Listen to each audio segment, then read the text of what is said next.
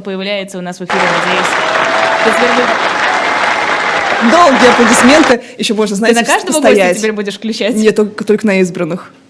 Нет, доброе утро, во-первых. Я думаю, а закадровый смех у вас готов, чтобы в нужное время? Конечно. Да, все есть, все есть. Тогда поехали. Доброе утро еще раз. Всем привет. Доброе утро, доброе утро. Мы на такой веселой ноте, потому что мы только что у нас прям совсем были нижайшего уровня шутки с Ильей Шепелиным. Но мы сейчас по-серьезу начнем, обещаем. По-серьезу. Как вам Соловьев и его дача? И его выбор не быть на даче и не гадить бриллиантами или что там нужно ими делать? Это вы имеете в виду, что он добровольно отказался от виллы на озере Кома? Да. Да, мне, кстати, я давно подумал, что Владимир Рудольфович Соловьев мог бы создать филиал кооператива «Озера» и назвать его кооператив «Озера Кома».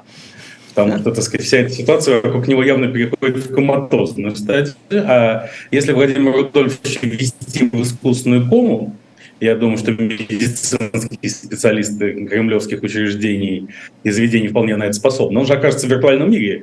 Там у него и так богатое воображение. А там, вот, так сказать, не приходя в сознание, будет вещать.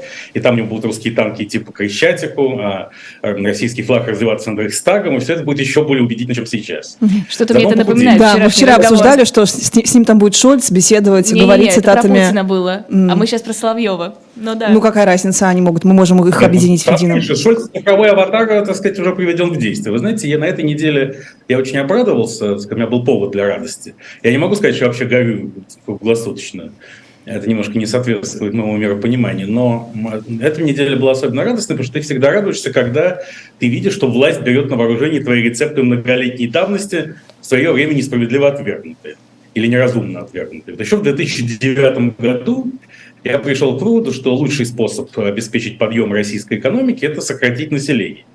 Ну, как ВВП на душу населения поднять, или увеличить числитель, то есть само население, или уменьшить, в смысле, увеличить ВВП сам, или уменьшить знаменатель, то есть население. Угу. Да, поэтому я разработал большую программу, она была опубликована под названием «Русская смерть», где описывалось, что нужно сделать смерть популярной. И популяризировать смерть всячески, объяснить русскому человеку, что она лучше жизни значительно, и тем самым сократить население. Собственно, этим вот к реализации этой программы на этой неделе приступил лично Владимир Владимирович Путин, который на встрече с матерями, правда, непонятно чьими, всегда не лишне встретиться с матерями, да? Так же, как с дочерьми, кумовьями, сватами из сериала Владимира Александровича Зеленского и так далее. Я думаю, что эти встречи уже намечены в графике российского президента. Он объяснил, что, так сказать, вообще, если ты не сопьешься, то погибнешь в ДТП, поэтому лучший выбор – это умереть за Владимира Ильича Путина на украинских фронтах. Это цель СВО буквально новая. Оказалось, у нас такая цель специальной военной операции. Ну, разумеется, поэтому тут актуализируются огромные важнейшие пласты. Вот я возвращаюсь к этой программе «Русской смерти». Кстати, тогда в этой программе в 2009 году впервые, на мой взгляд, раньше он никогда не использовался, я поэтому претендую на первопроходчество, появился термин «могилизация». Правда, тогда он означал не мобилизацию, а создание новой инфраструктуры могил Российской Федерации. Потому что человек должен быть обеспечен не столько жильем, сколько могилой. Да, тем самым значительная часть русского населения уйдет под многонационального народа уйдет под землю. И, так сказать, это тоже существенно расширит перспективы развития экономики. Да? Это называется углубленное развитие, когда русский человек уже уходит вглубь, а не только вширь. Да? Глубоко копать надо могилу. Да? И как раз тут банк ВТБ, придуманная мной аббревиатура ВТБ, расшифровка этой аббревиатуры «Все там будем» начинает работать. Да? Потому что ВТБ может стать крупнейшим кредитором. Вот это нужно внедрить ипотечную программу подготовки могил. Причем могилы должны быть эконом-класса, самые обычные, 1,5 квадратных метра, бизнес-класса, такие расширенные, куда как государство тебе должно пообещать, что когда ты погибнешь на украинских фронтах, туда тебе положат также жену, любовницу, собаку, могилу под традиции. А чью жену? Поэтому ни одного убитого. Сколько жен можно брать? Продовольственное, насколько есть. У нас, опять же, поликонфессиональная страна, поэтому до 4.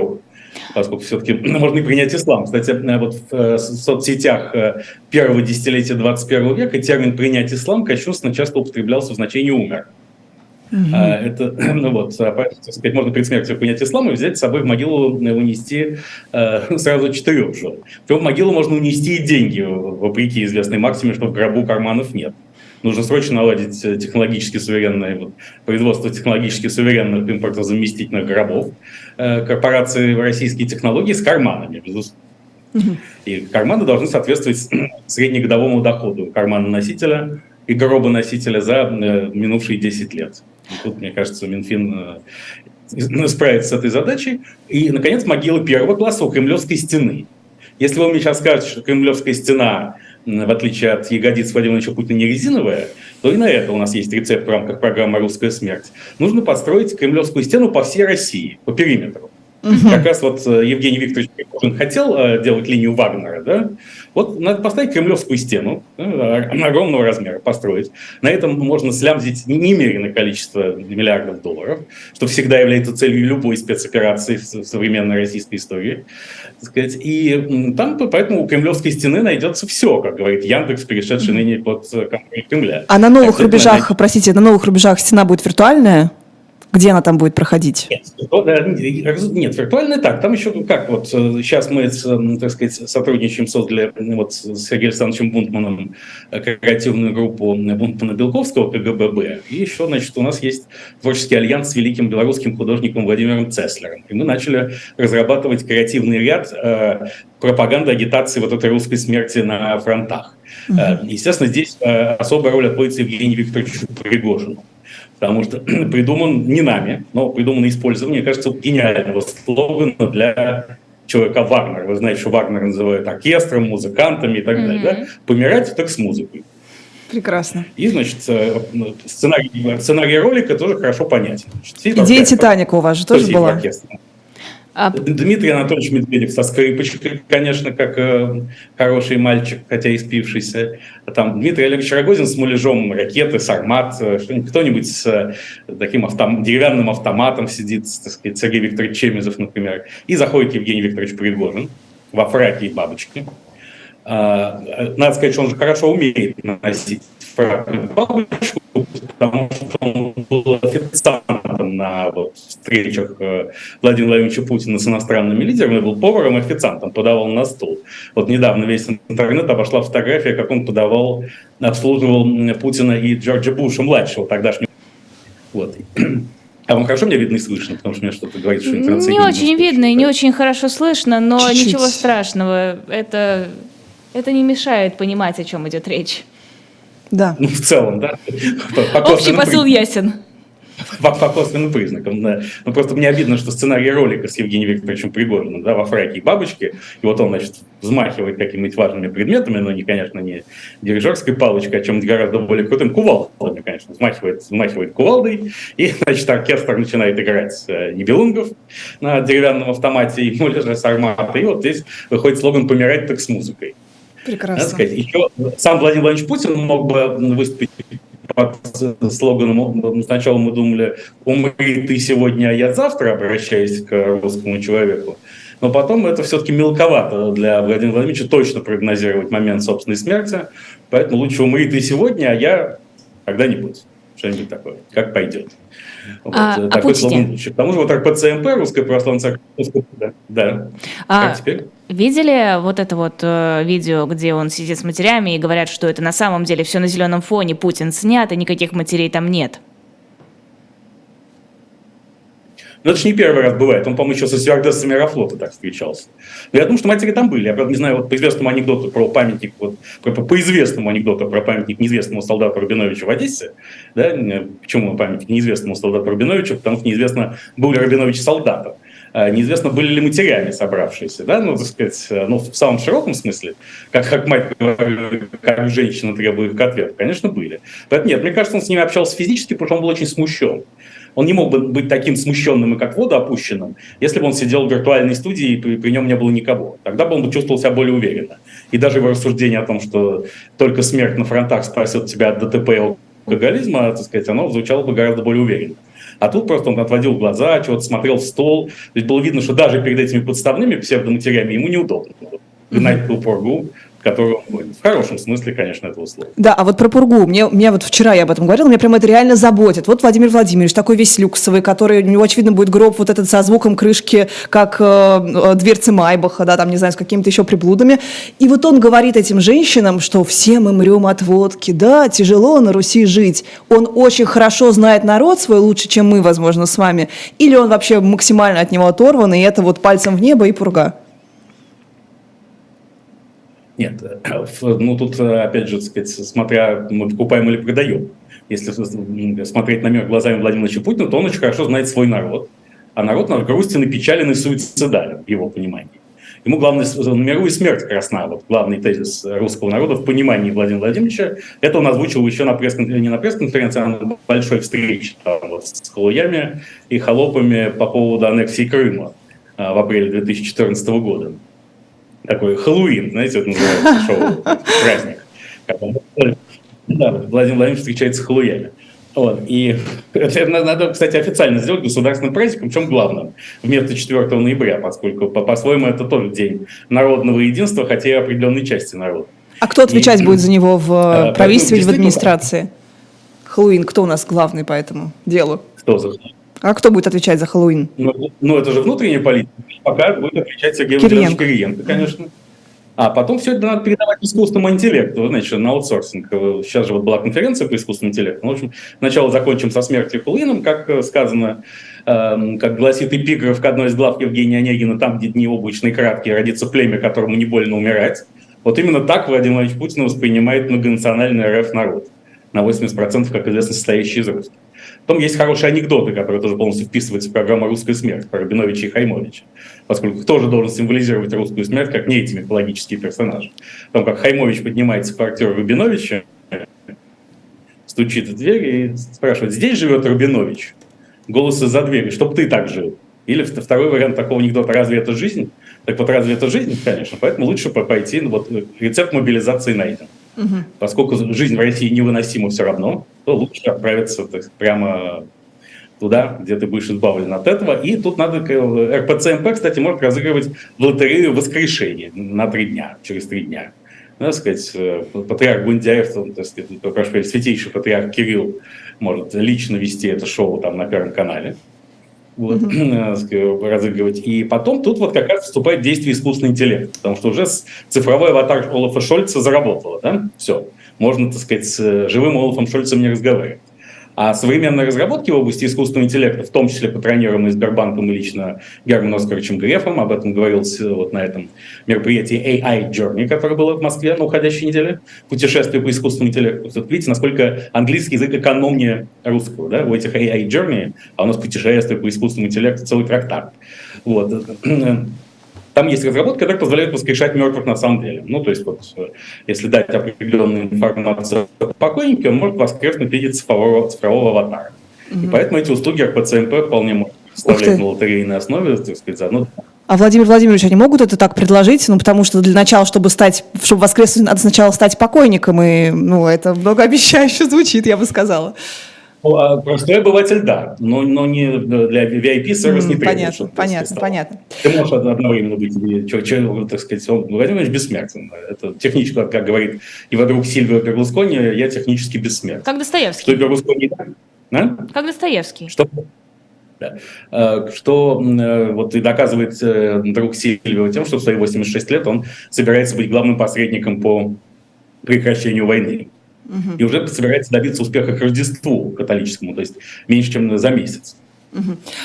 Новости у нас были на этой неделе из рубрики «Возвращение». Читатели «Шпигель» вообще возмущаются санкциям, говорят, что санкции бесполезны против России, потому что Россия возобновила производство «Москвича». «Москвич» возвращается. Ну, наверное, еще на этой неделе госкорпорация «Росатом» объявила о том, что она будет производить электромобиль «Атом». Ну, известно, что атом это неделимый. Да? И поэтому, как Сарик Хаттабыч, помните, делал телефон в соответствующем фильме из цельного куска мрамора, также будет работать автомобиль «Атом». А автомобиль «Москвич», он же на китайской основе, кажется, сделан. Да. Это полностью импортированный, не то, что основа, это не как «Жигули» да, там с «Фиатом». Да, но это будет абсолютно экологически чистый автомобиль. Это прорыв новое зеленое измерение. Угу. Не надо думать, что прорыв зеленое измерение возможен только под зеленым змеем. При его помощи не обязательно. можно, так сказать, в условиях абсолютно трезвой могилизации его проводить, потому что он не будет ездить, понимаете? А когда автомобиль не едет, это было свойственно автомобилю «Москвича» в советское время, но вы это не застали. Потому что, в общем, лучше автомобиль «Москвич» толкать. Вы представляете, что если это как... Покупаешь автомобиль «Москвич» и толкаешь его. Особенно, если там сидят твои родственники. Опять вот как... Это тоже метафорически тесно связано с тем самым гробом, в который тебе положат жен, любовницы и домашних животных, а также остатки денег вот тех самых гробовых, которые ты получишь, и счастливо избежав ДТП и алкоголизации на украинских фронтах, поскольку Евгений Викторович Пригожин не даст тебе выпить, а также попасть в ДТП на бронетранспортере, потому что, как объясняют нам военные эксперты, хотя в ЧВК «Вагнер» совершенно не берегут человеческие жизни, не кладут людей пачками, но бронетехнику берегут. Поэтому ДТП с бронетехникой там не допускают никоим образом. Вот. А таков автомобиль «Москвич». Это точный аналог такой могилы, и ты его толкаешь еще. А когда ты толкаешь свой собственный автомобиль, а не едешь на нем, вы можете представить, что развиваются все группы мышц. Ты дышишь свежим воздухом, поскольку из выхлопной трубы этого автомобиля не исходит ничего, и он не заводится. И, в общем, так сказать, я считаю, что как прорыв, опять же, в новую экономику, глубоко постиндустриальную, и в ней проект китайского автомобиля «Москвич» идеален, тем более, что сейчас, видимо, и Владимир Владимирович Путин и его VIP-окружение пересядет на китайские автомобили «Хунцы». Вы не слышали об этом, нет? Там всякие технологические звенья. Кончились все «Хунцы». Это не модное число известного русского слова, а так по-китайски называется. По-китайски так называется? Ладно, я теперь буду знать, как заигрывать в Тиндере с китайцами. Это красное знамя. Мы можем увидеть, что не только английский язык очень экономен, но и китайский. У нас целое красное знамя из двух слов, а у них всего лишь «Хунцы». Так вот, это лимузины главные, представительские. Так вот, будет прекращено, видимо, вскоре производство автомобилей «Аурус». Потому что, я говорю, без иностранных комплектующих и технологий, попавших под санкции, производить это нельзя. И в связи с этим подали в отставку уходят два совершенно легендарных человека, которые знает вся страна, хотя не вся страна об этом помнит. Потому что эти люди прославились несколько лет назад, когда их избили стульями футболисты Кокорин и Мамаев. Кафе «Кофемания» в здании Московской консерватории на Большой Никитской улице. Их зовут Денис Пак и Сергей Гайсин. Вот Сергей Гайсин был руководителем НАМИ, того учреждения, которое разработало автомобиль «Аурус», а Денис Пак возглавлял соответствующий департамент в Министерстве промышленности и торговли автомобилестроения. Вот они сейчас уходят в отставку, потому что производить «Аурус» больше невозможно. И поэтому, я думаю, что Евгений Викторович Пригожин может записать «Вагнер» снова Кокорина и Мамаева, чтобы они, так сказать, поквитались, наконец, с теми людьми, которые отказываются в патриотическом порыве импорта замещать «Аурус». Но тут уже ничего не останется, кроме как пересесть на китайский лимузин. Помните, в силу молодости, юности, я бы даже сказал, что в советское время была шутка, что фильмы бывают, кинофильмы, хорошие, плохие, китайские. Вот у нас лимузины будут немецкие, русские, но теперь остаются только китайские. У нас теперь кино хорошее, плохое и ЛГБТ запрещенное. И вот в этом контексте вопрос, а что это за новая цензура вообще? Нам что, одного закона, что ли, не хватало? Зачем еще один? Много не бывает. Просто зачем? Подождите, а если по известному анекдоту про русского заключенного, которому дали в одиночной камере 2 шара, а он один сломал, другой потерял, всегда лучше иметь 2 закона, потому что вдруг первый пропадет, или мы его забудем. Тогда сразу можно достать из нафталина 2. Но я должен сказать, что сейчас же еще запрещают суррогатное материнство, там что-то такое происходит. Да, для иностранцев пока. Да, пока да. Но для иноагентов еще, наверное, запретят, потому что иноагентом в стране же является любой, кто находится под иностранным влиянием. А что такое иностранное влияние, понять невозможно. Понять можно, юридически определить это. Или, как, опять же, в анекдоте про Леонида Ильича Брежнева и Алексея Николаевича Косыгина, это объяснить можно, а понять нет. Как советская экономика устроена была. Сюжет этого анекдота. Вот, поэтому, при этом мы узнали на этом фоне, что продуктом суррогатного материнства является сам президент Путин. Вы не обратили внимания на это? Нет.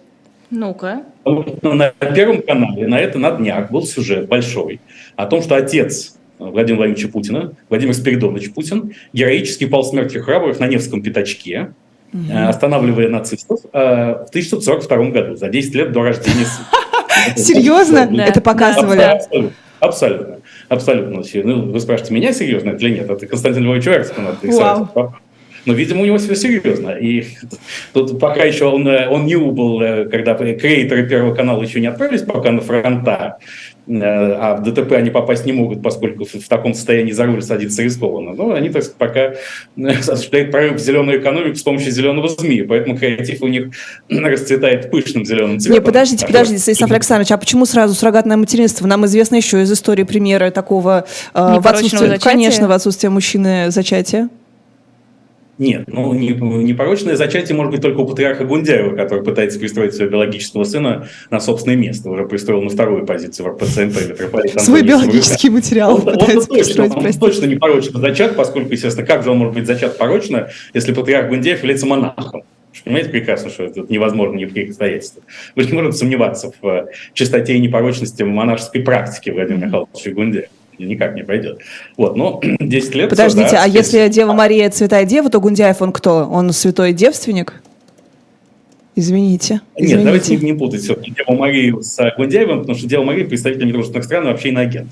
А Гундяев практически святой. Сионистский заговор еще, да, наверное, тоже поучаствовал? Нет, сионистский заговор просто прет абсолютно изо всех щелей, да, потому что сейчас же сионисты еще поддерживают украинских нацистов, и мы еще весной узнали, что Гитлер был еврей.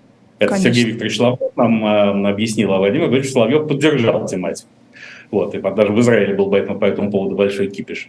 Вот, потому что не об этом никто еще раньше не... Ну, там где-то были свидетельства. Конечно. Им никто не верил, но когда Лавров и Соловьев говорят, не верить же невозможно, это уже истина в последней инстанции, поэтому, так сказать, израильский народ уже собирался посыпать голову пеплом, но пепел украли в последний момент, как водится, в таких случаях. Вот, поэтому... И даже ходят слухи, что спикер Володин, спикер Государственной Думы, Вячеслав Викторович Володин, который сначала был главным борцом с ЛГБТ, КВ+, ну, понятно, надо хорошо знать предмет, с которым борешься, правильно? А есть еще другая версия. Есть версия, что чтобы пофиксить вот так вот поиск в Гугле, потому что сегодня, если ты вобьешь «Володин» и то самое запрещенное слово, то тебе выдаст только результаты про закон о запрете. Хитро придумано, скажите. Да, но еще влезает известный плакат «Володин не гей». Вот это, чтобы доказать, он, безусловно, и боролся с ЛГБТК+. А еще пару лет назад один специалист по суррогатному материнству, врач, сказал, что Володин как раз пользовался услугами суррогатных матерей, поэтому и эта тематика им очень близка. И, так сказать, я не знаю, пользовался или нет, но вот ходили такие слухи, подкрепленные мнением медицинского сообщества. Да, поэтому... Тут все совершенно очевидно, что клин все-таки ушибают клином, из-за того, чтобы с чем-то бороться, надо глубоко в это вникнуть. Но возвращаясь к родственникам Владимира Владимировича Путина, его предкам, помимо того, что он был рожден через 10 лет после героической гибели отца, у него еще был знаменитый дед, вы знаете? Нет. Ну, я думала, он сам дед просто, простите, я не думала, что у деда есть дед. У каждого деда есть дед. Ну, как? Ну, потому что вы слишком молоды, чтобы мыслить в таких геронтологических категориях. Я думала, деды воевали, это про Владимира Владимировича, который сейчас воюет. Ну да, ну так он же, нет, вот его дед не воевал, он был поваром, причем не где-нибудь, а у Ленина и Сталина. Мой дед Владимирович был поваром. Поэтому вы теперь понимаете, почему такую роль при дворе Владимир Владимирович приобрел Евгений Викторович Пригожин. Потому что повар для Путина – это святое, это дед. Буду всем говорить, что мой папа все-таки Илья Лазерсон. Наконец-то, давно пора. Признаю. Я не понимаю, почему ты тянула. Да, вы не закончили, Станислав Александрович, мы вас перебили вот так вот неприлично. Я просто закончил. Да, Яндекс. То ли говорят о том, что это такая национализация жесткая, то ли что это нормальное такое избежание санкций, нормальное разделение рациональное вполне, как вы считаете?